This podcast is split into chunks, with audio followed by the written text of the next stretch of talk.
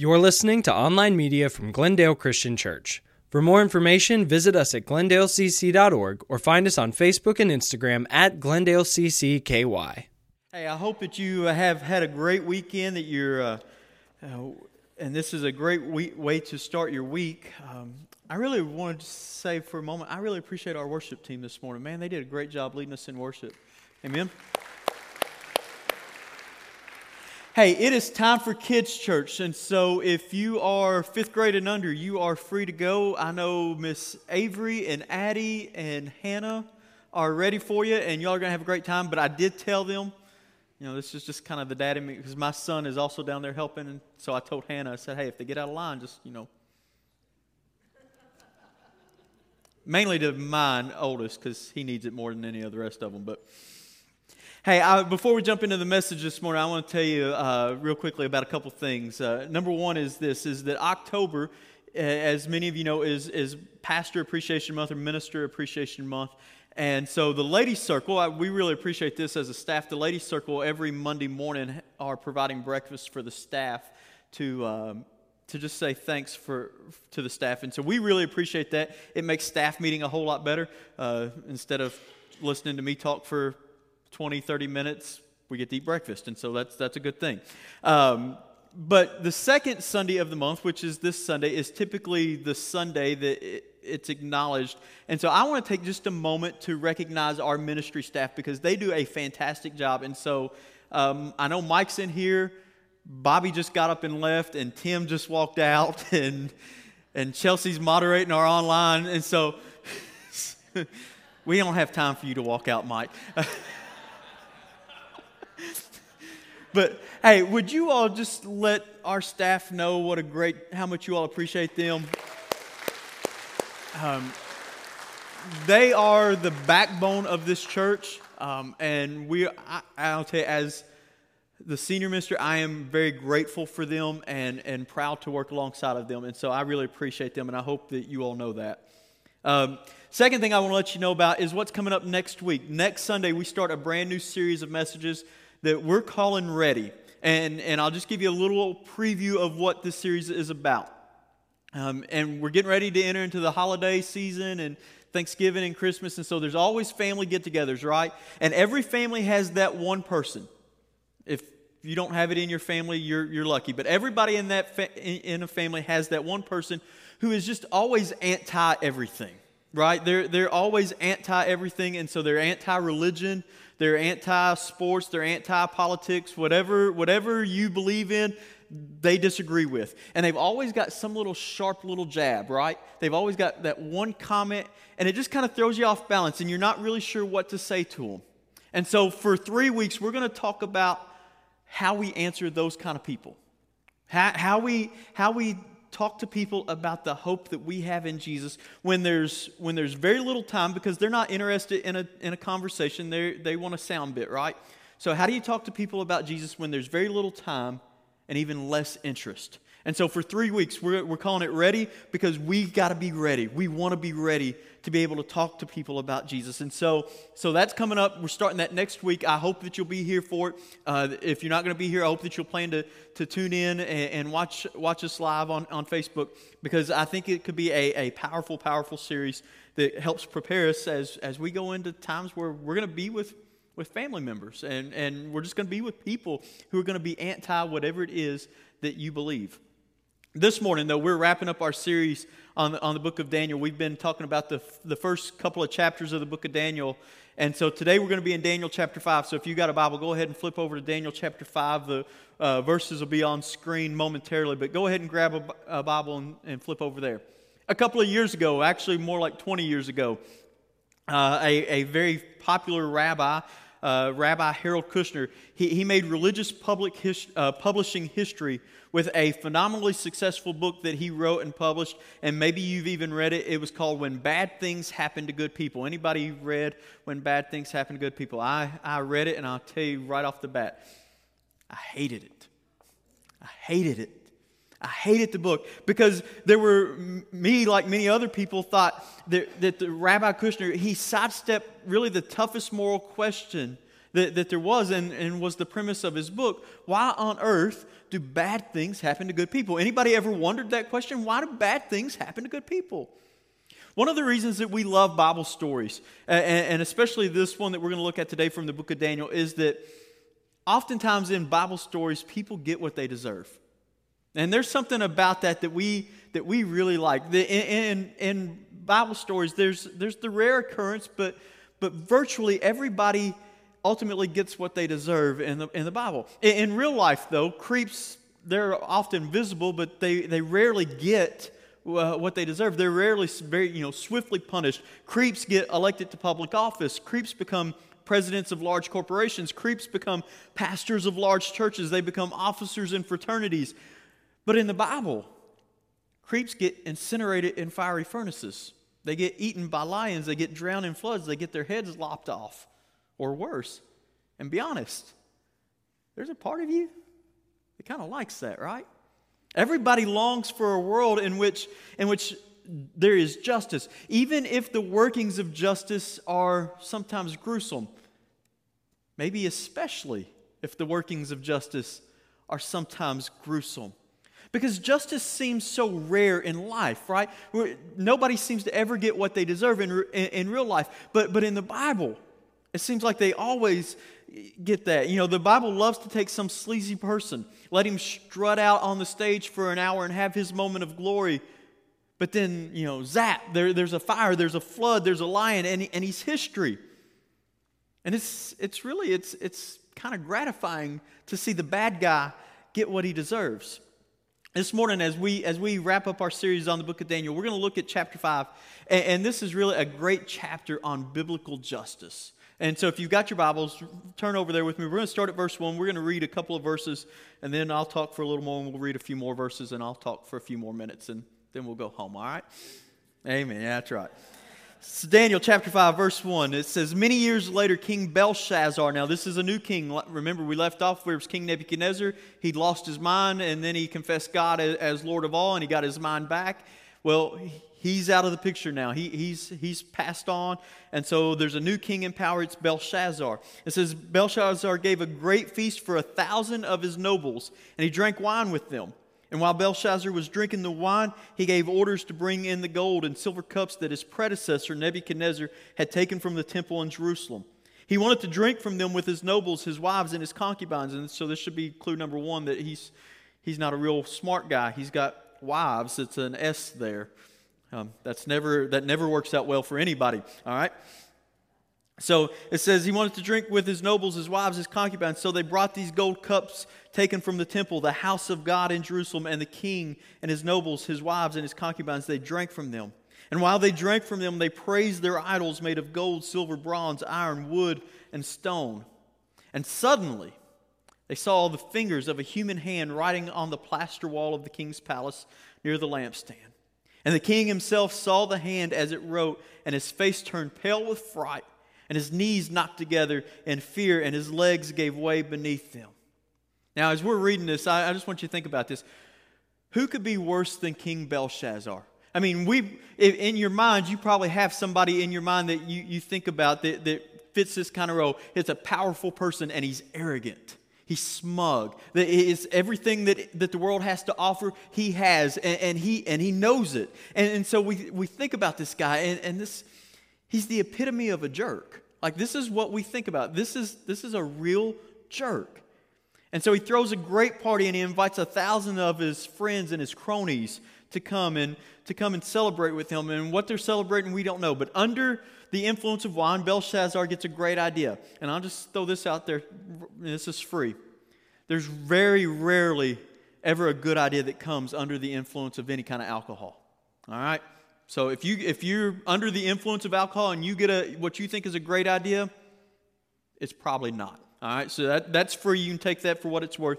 But under the influence of, of some wine, Belshazzar gets a great idea and he says, Hey, bring me the, the, those from the temple, those vessels that we, we stole from the Jewish temple in Jerusalem when, when we ransacked it, bring those in here. And let's fill them up with wine and let's drink from them. And let's pass them around. And, and what we're going to do while we're passing them, we're, we're basically, we're just going to mock the Jews. We're going to mock their, their impotence, how, how we have them here captured in, in exile, how their God didn't rescue them, how their God didn't save them. You know, they really have a stupid God. How could they have believed in something like that if they had a real powerful God? He wouldn't have allowed this to happen. That's Belshazzar's mindset. He's, he thinks he's going to show how great he is by bringing in these, these temple vessels that they've stolen. And immediately, you don't have to wait very long for these things in, in the Bible. It says, immediately, suddenly, a great detached, grisly hand begins writing on the wall. Now, now this we read this, and, and I don't know that we fully grasp the picture of what's happened because this is not a hand that's attached to a body. This is just a hand that's kind of floating in the air. And it begins writing on the wall. Think about what your reaction would be if you saw that. And it writes these walls on the uh, uh, writes these words on the banquet hall. It says, "Mene, mene, tekel, parsin." And when the king sees this, he sees this hand beginning to write these words. His attitude changes. He grows pale at seeing the large letters written on the wall. Everyone in, the hall there can hear his knees knocking together. It, it reminds me of how many of you watched Scooby Doo growing up, maybe? Or maybe your kids watched it. It reminds me when, when, when Scooby and Shaggy uh, always get left behind and they're, they're by themselves, and Shaggy and Scooby, their knees begin to knock. This is kind of the picture that I'm thinking of it. Shaggy's standing there in, in fear. And so the king calls all of his cronies, his, his enchanters, his diviners, his dream interpreters, he calls them all together to, to say, hey, I want you to figure out what these words mean. And, and these guys, these, they're not worth the money that he's paying them. These guys are yes men. They are, King, whatever you want, whatever you say, what, whatever you're thinking it is, that's what it is, okay? They're, they're, they're just yes men. And so they're not any good, and they can't figure out what the writing on the wall is. And so the queen, the queen, kind of a Lady Macbeth type figure, she, she says to the king, Hey, you got to stand up and act like a man. You're the king, right? Get it together. And, and that's always women, right? They're always kind of crack the whip on us men, right? And so she says, You got to get it together. Stiffen your resolve a little bit.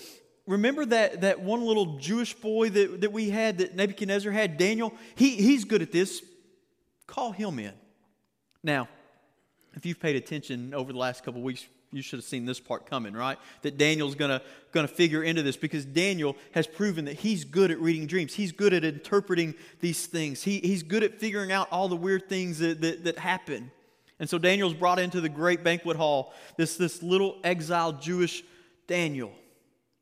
And so the king says to him, Hey, so, so you're the smart kid that I've heard about. Now, and he's, he's probably a fairly old man at this point, but says, Hey, you're, you're the guy that I've heard about. You're the one that, that's able to, to interpret dreams. You're the one that's going to be able to, to figure out what these words, what this writing on the wall means. You, you can do that, right? And, and I think Daniel kind of nods and says, Yeah, I can. And the king says, Well, if you can do it, then I'm going to give you all kinds of gold, and I'll give you a cushy government position, and, and I'll give you all of these things if you, if you can tell me what this means.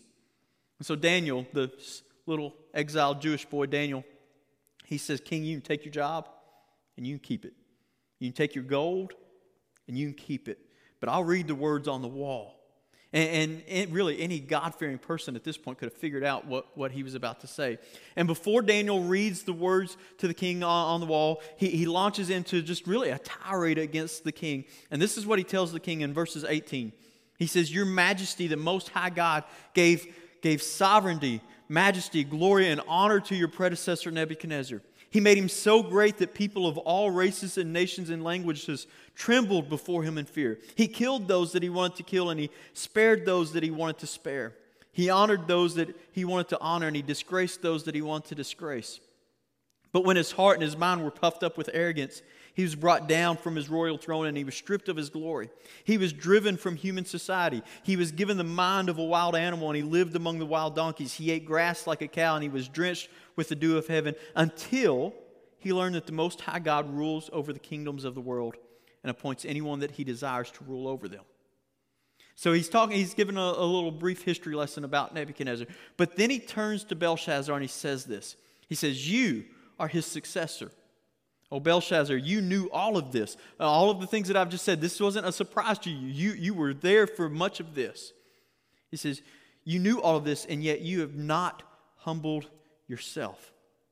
You have proudly defied the Lord of heaven and have had these cups from his temple brought before you. You and your nobles and your wives and your concubines have been drinking wine from them while praising gods of silver, gold, bronze, iron, wood, and stone.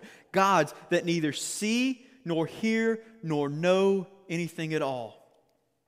And he says, But you have not honored the God who gives you the breath of life and controls your destiny. So God has sent this message, that sent this hand to write this message. And it's the handwriting on the wall. And so Daniel reads the words that were mysteriously written by the hand, many, many tekel parsin, roughly translated to say that God says that, that your time is up, that, that your arrogance has, of your kingdom has, has gotten the attention of God, and that time is up. God has weighed you in the scales of justice, and He has found you to be deficient. And now your kingdom is going to come to an end. So Daniel, again, becomes a prophet uh, of God speaking truth to the powerful. Now, Belshazzar, to his credit, he keeps his part of the bargain. He, he hears the message from Daniel. He says, I promised you a new wardrobe, new, a gold chain, a, a cushy job. Here's all of that stuff. You, you, you get all of that. And God keeps his part of the bargain too, because that very night, Belshazzar is killed. You don't have to wait long for divine judgment in this part of the Bible, do you? Good, good Daniel gets a gold chain and a nice new wardrobe, while bad Belshazzar gets a shroud and a, and a coffin. He's the victim of the handwriting on the wall. Now, there, you should know this. There are a lot of scholars that don't believe this is an actual historical account. They, they believe this historical fiction. I'm going to tell you that I do believe this is a historical account, that this really did happen. But, but I understand why people would, would say that this is a fictional story because really, this would be an easy story to believe that is something that's made up, that's something of legend. You know, because we're, we're modern, we're sophisticated, we're educated people.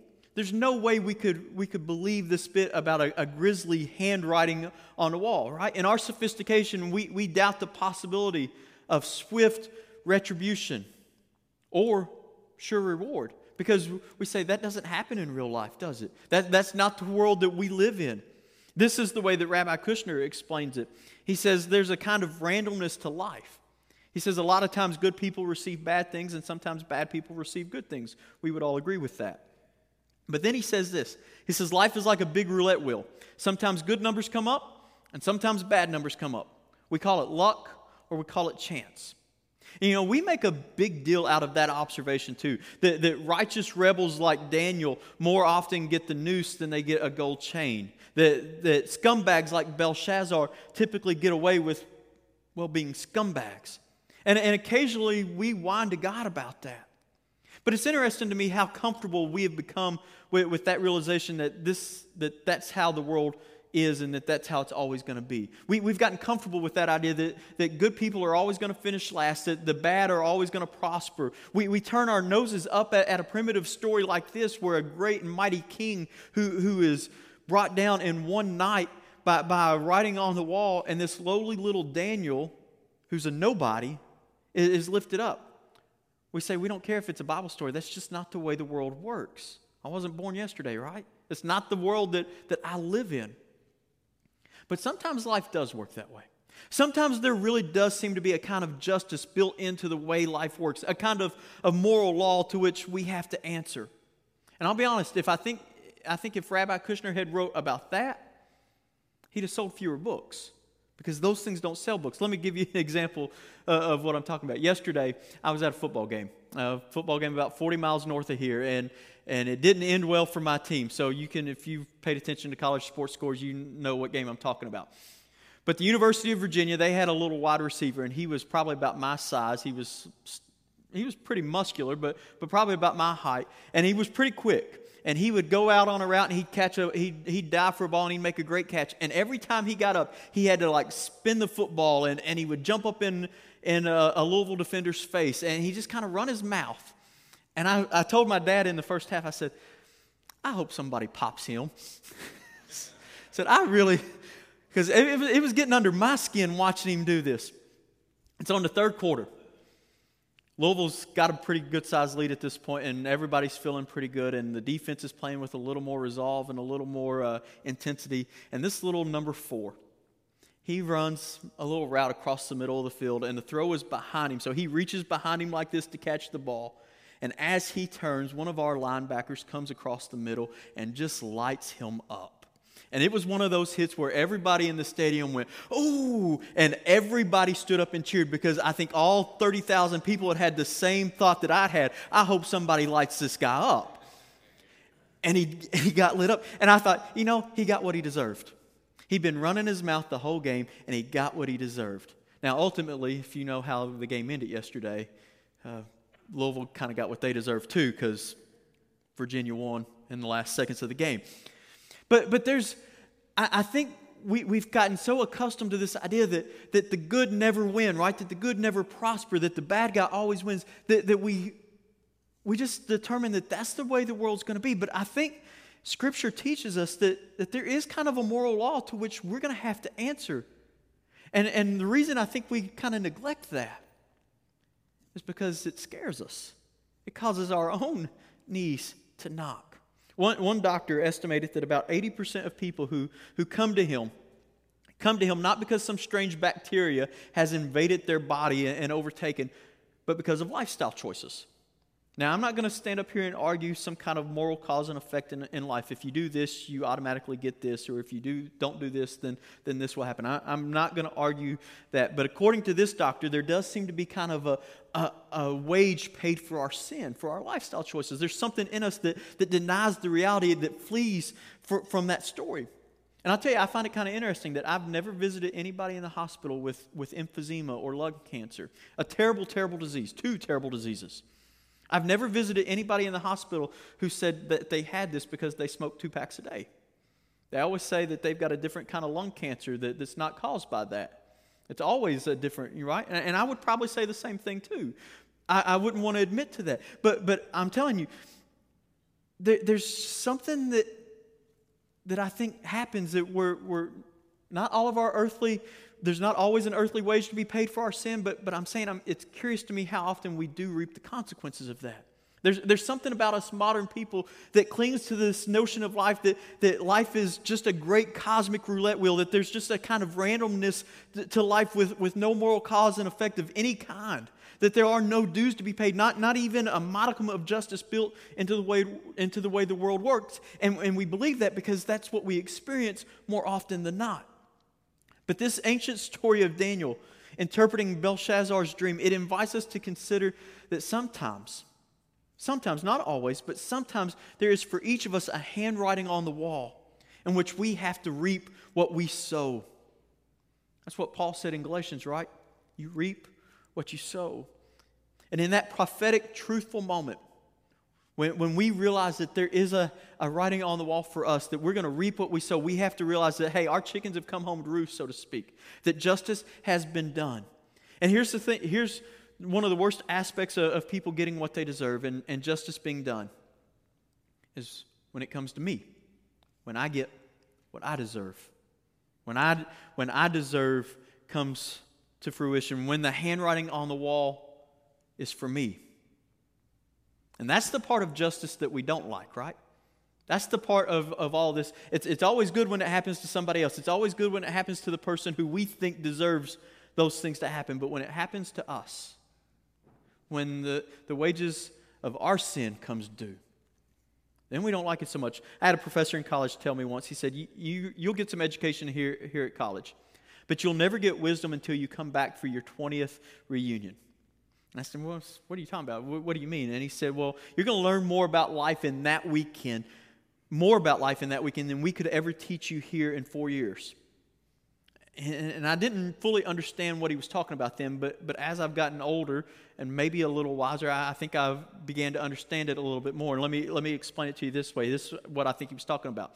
I had a friend uh, uh, who had a friend, a friend of mine's friend, who, who died this past summer.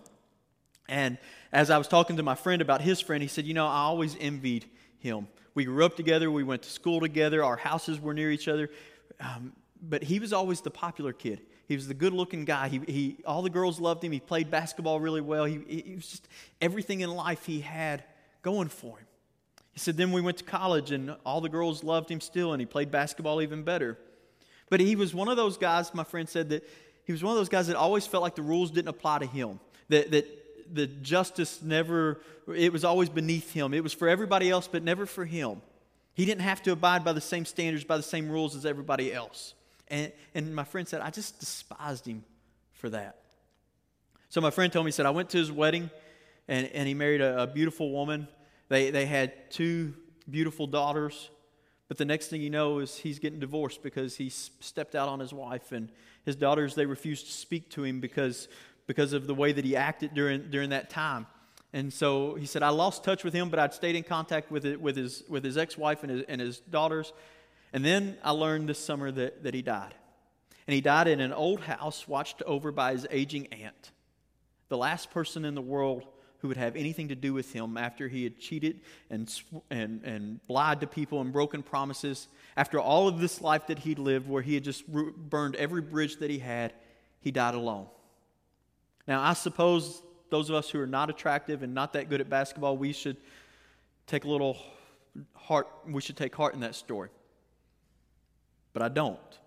I don't take too much comfort from that story. In fact, I take as little comfort from that story as I take from Daniel and Belshazzar because if it's true, as Daniel 5 claims to be, as I believe it to be, that God is not mocked, if that's true, then we are, for, then we are not forever unaccountable for our lives and the way that we live them. We are one day justice will come for us, right? One day we will have to answer for all of the things that we've done. I've got plenty of reason, like King Belshazzar, to, to tremble. There's the possibility that the handwriting on the wall is for me. And so, me and my affluence, my power, my, my smug sense of self security, I think I probably more resemble Belshazzar than I do little Daniel. And so, here's the question I want to ask you this morning, and I want you to think about. What would the handwriting on the wall say to me? That's the question we all got to ask ourselves. What would the handwriting on the wall say to me? What would, if God was going to take a detached hand and, and float it in the air and write something, write a message for us on a wall, what would the handwriting on the wall say to us? See, this old story, it bears a message that is simple and trite and conventional and proverbial and true. And it's real, it, to me, it really is surprising that we love the message of, of Rabbi Kushner and his interpretation uh, of the book of Job that life is just a big roulette wheel, that, that sometimes your number comes up and sometimes it doesn't, that the world is a mess. That, that, that, that's, that's morally confusing, isn't it? Because sometimes evil gets out ahead and, and the good gets shafted. And it really just amazes me that we seem to like that story. We like that message more than we love the message of a little Daniel to the rich, powerful Belshazzar that God is, for, is not forever mocked. That's the message of, of, this, of this story that God will not be mocked, that He's not mocked. And yet we like this message more that life is just one of chance more than we like that. Early, early in my ministry, I, I was a youth minister at a small little country church in Anderson County. And me and the, the preacher went to a funeral out in, out in the country. It was a, an even smaller little country church that was a, a denominational church. And we got there, and the casket was open, and and it was a typical funeral, one that I've, a funeral like I've been to many times, like you've probably been to many times. And then the preacher got up and, and he didn't really give a lot of words about the deceased. He gave a sermon. And, and, and I've been to funerals where preachers give sermons, and that's okay. But this preacher, he pounded on the pulpit and he looked over the casket and he said this. He said, It's too late for Joe. He might have wanted to get his life together. He might have wanted to spend more time with his family. He might have wanted to do all of that. But he's dead now. It's too late for him. But it's not too late for you. There's still time for you. You can decide you're still alive. It's not too late for you. Today is the day of decision. And then he had an altar call, which I had never experienced at a, at a funeral. And after that, he told, the preacher told of how a Greyhound bus had run into a funeral procession, killing a bunch of people on the way to a cemetery one time. And he said, and that could happen today. He said, You should decide today to get your life together. It's too late for old Joe, but it's not too late for you. And I left that funeral and got in the car, and I told uh, my preacher, I said, Man, I can't believe that guy. I can't believe he said that. I was, I was angry with him. I, I, I said, Have you ever seen anything so manipulative and, and insensitive to that poor family? He said, I never heard anything like it. It was manipulative and it was disgusting and it was insensitive. And worst of all, it was true. Now, I'm going to tell you, I don't think I would say anything like that at a funeral. I won't say, it, say anything like that at your funeral. But we're not at a funeral today. Today we're at a worship service, and maybe today is the day that you need to come to the realization that God will not be mocked forever, that He alone is sovereign. And thankfully, because of the grace of God and the cross of Jesus, we won't get what we deserve. What we deserve is eternal death. Paul's pretty clear about that. The wages of sin is death, it's separation from God. But because, thank God, because of the grace of Jesus and the cross of Jesus, what we will get if we love Him, if we follow Him, is eternity in heaven, eternal life. Now, that's a trade worth making. Let me pray for us this morning. Father God, we love you, and we are grateful for your your grace and your justice. Father, if there's anything that we should be grateful for, it's that. And that we don't get what we deserve because we're followers of your Son. Father, help us to, when, when, when things just seem out of whack in life, when things don't seem like they're going the, the, way they should, when, when we look around us and it seems like evil is prospering, remind us of stories like this from Daniel, where, where you make it clear that you will not be mocked, that you alone are sovereign, that you are God, most high and most holy. God, remind us of that when, when we feel the, the urge to just compare ourselves to everybody else around us, that, that we even, if we feel like we're maybe not as bad as some other people, we still have a sin debt that has to be paid.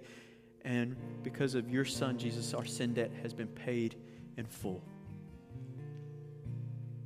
May we be overwhelmed by the grace and the mercy of Jesus. That while everybody may not get what they deserve in this life, one day your justice will come. And those who have done evil to, to your name and to the church and to your people will get what they deserve. And those that have followed you and have loved you and have been obedient to your word will get something far greater than we could ever deserve life with you. Father, if there's anybody here this morning who, who's never made the decision to follow you, to give their lives over to you, Father, we, I just pray that they would make that decision today. That they would realize that it's not too late. It's not their funeral, it's not too late. Father, we love you. We thank you for Jesus. It's in his name that we pray.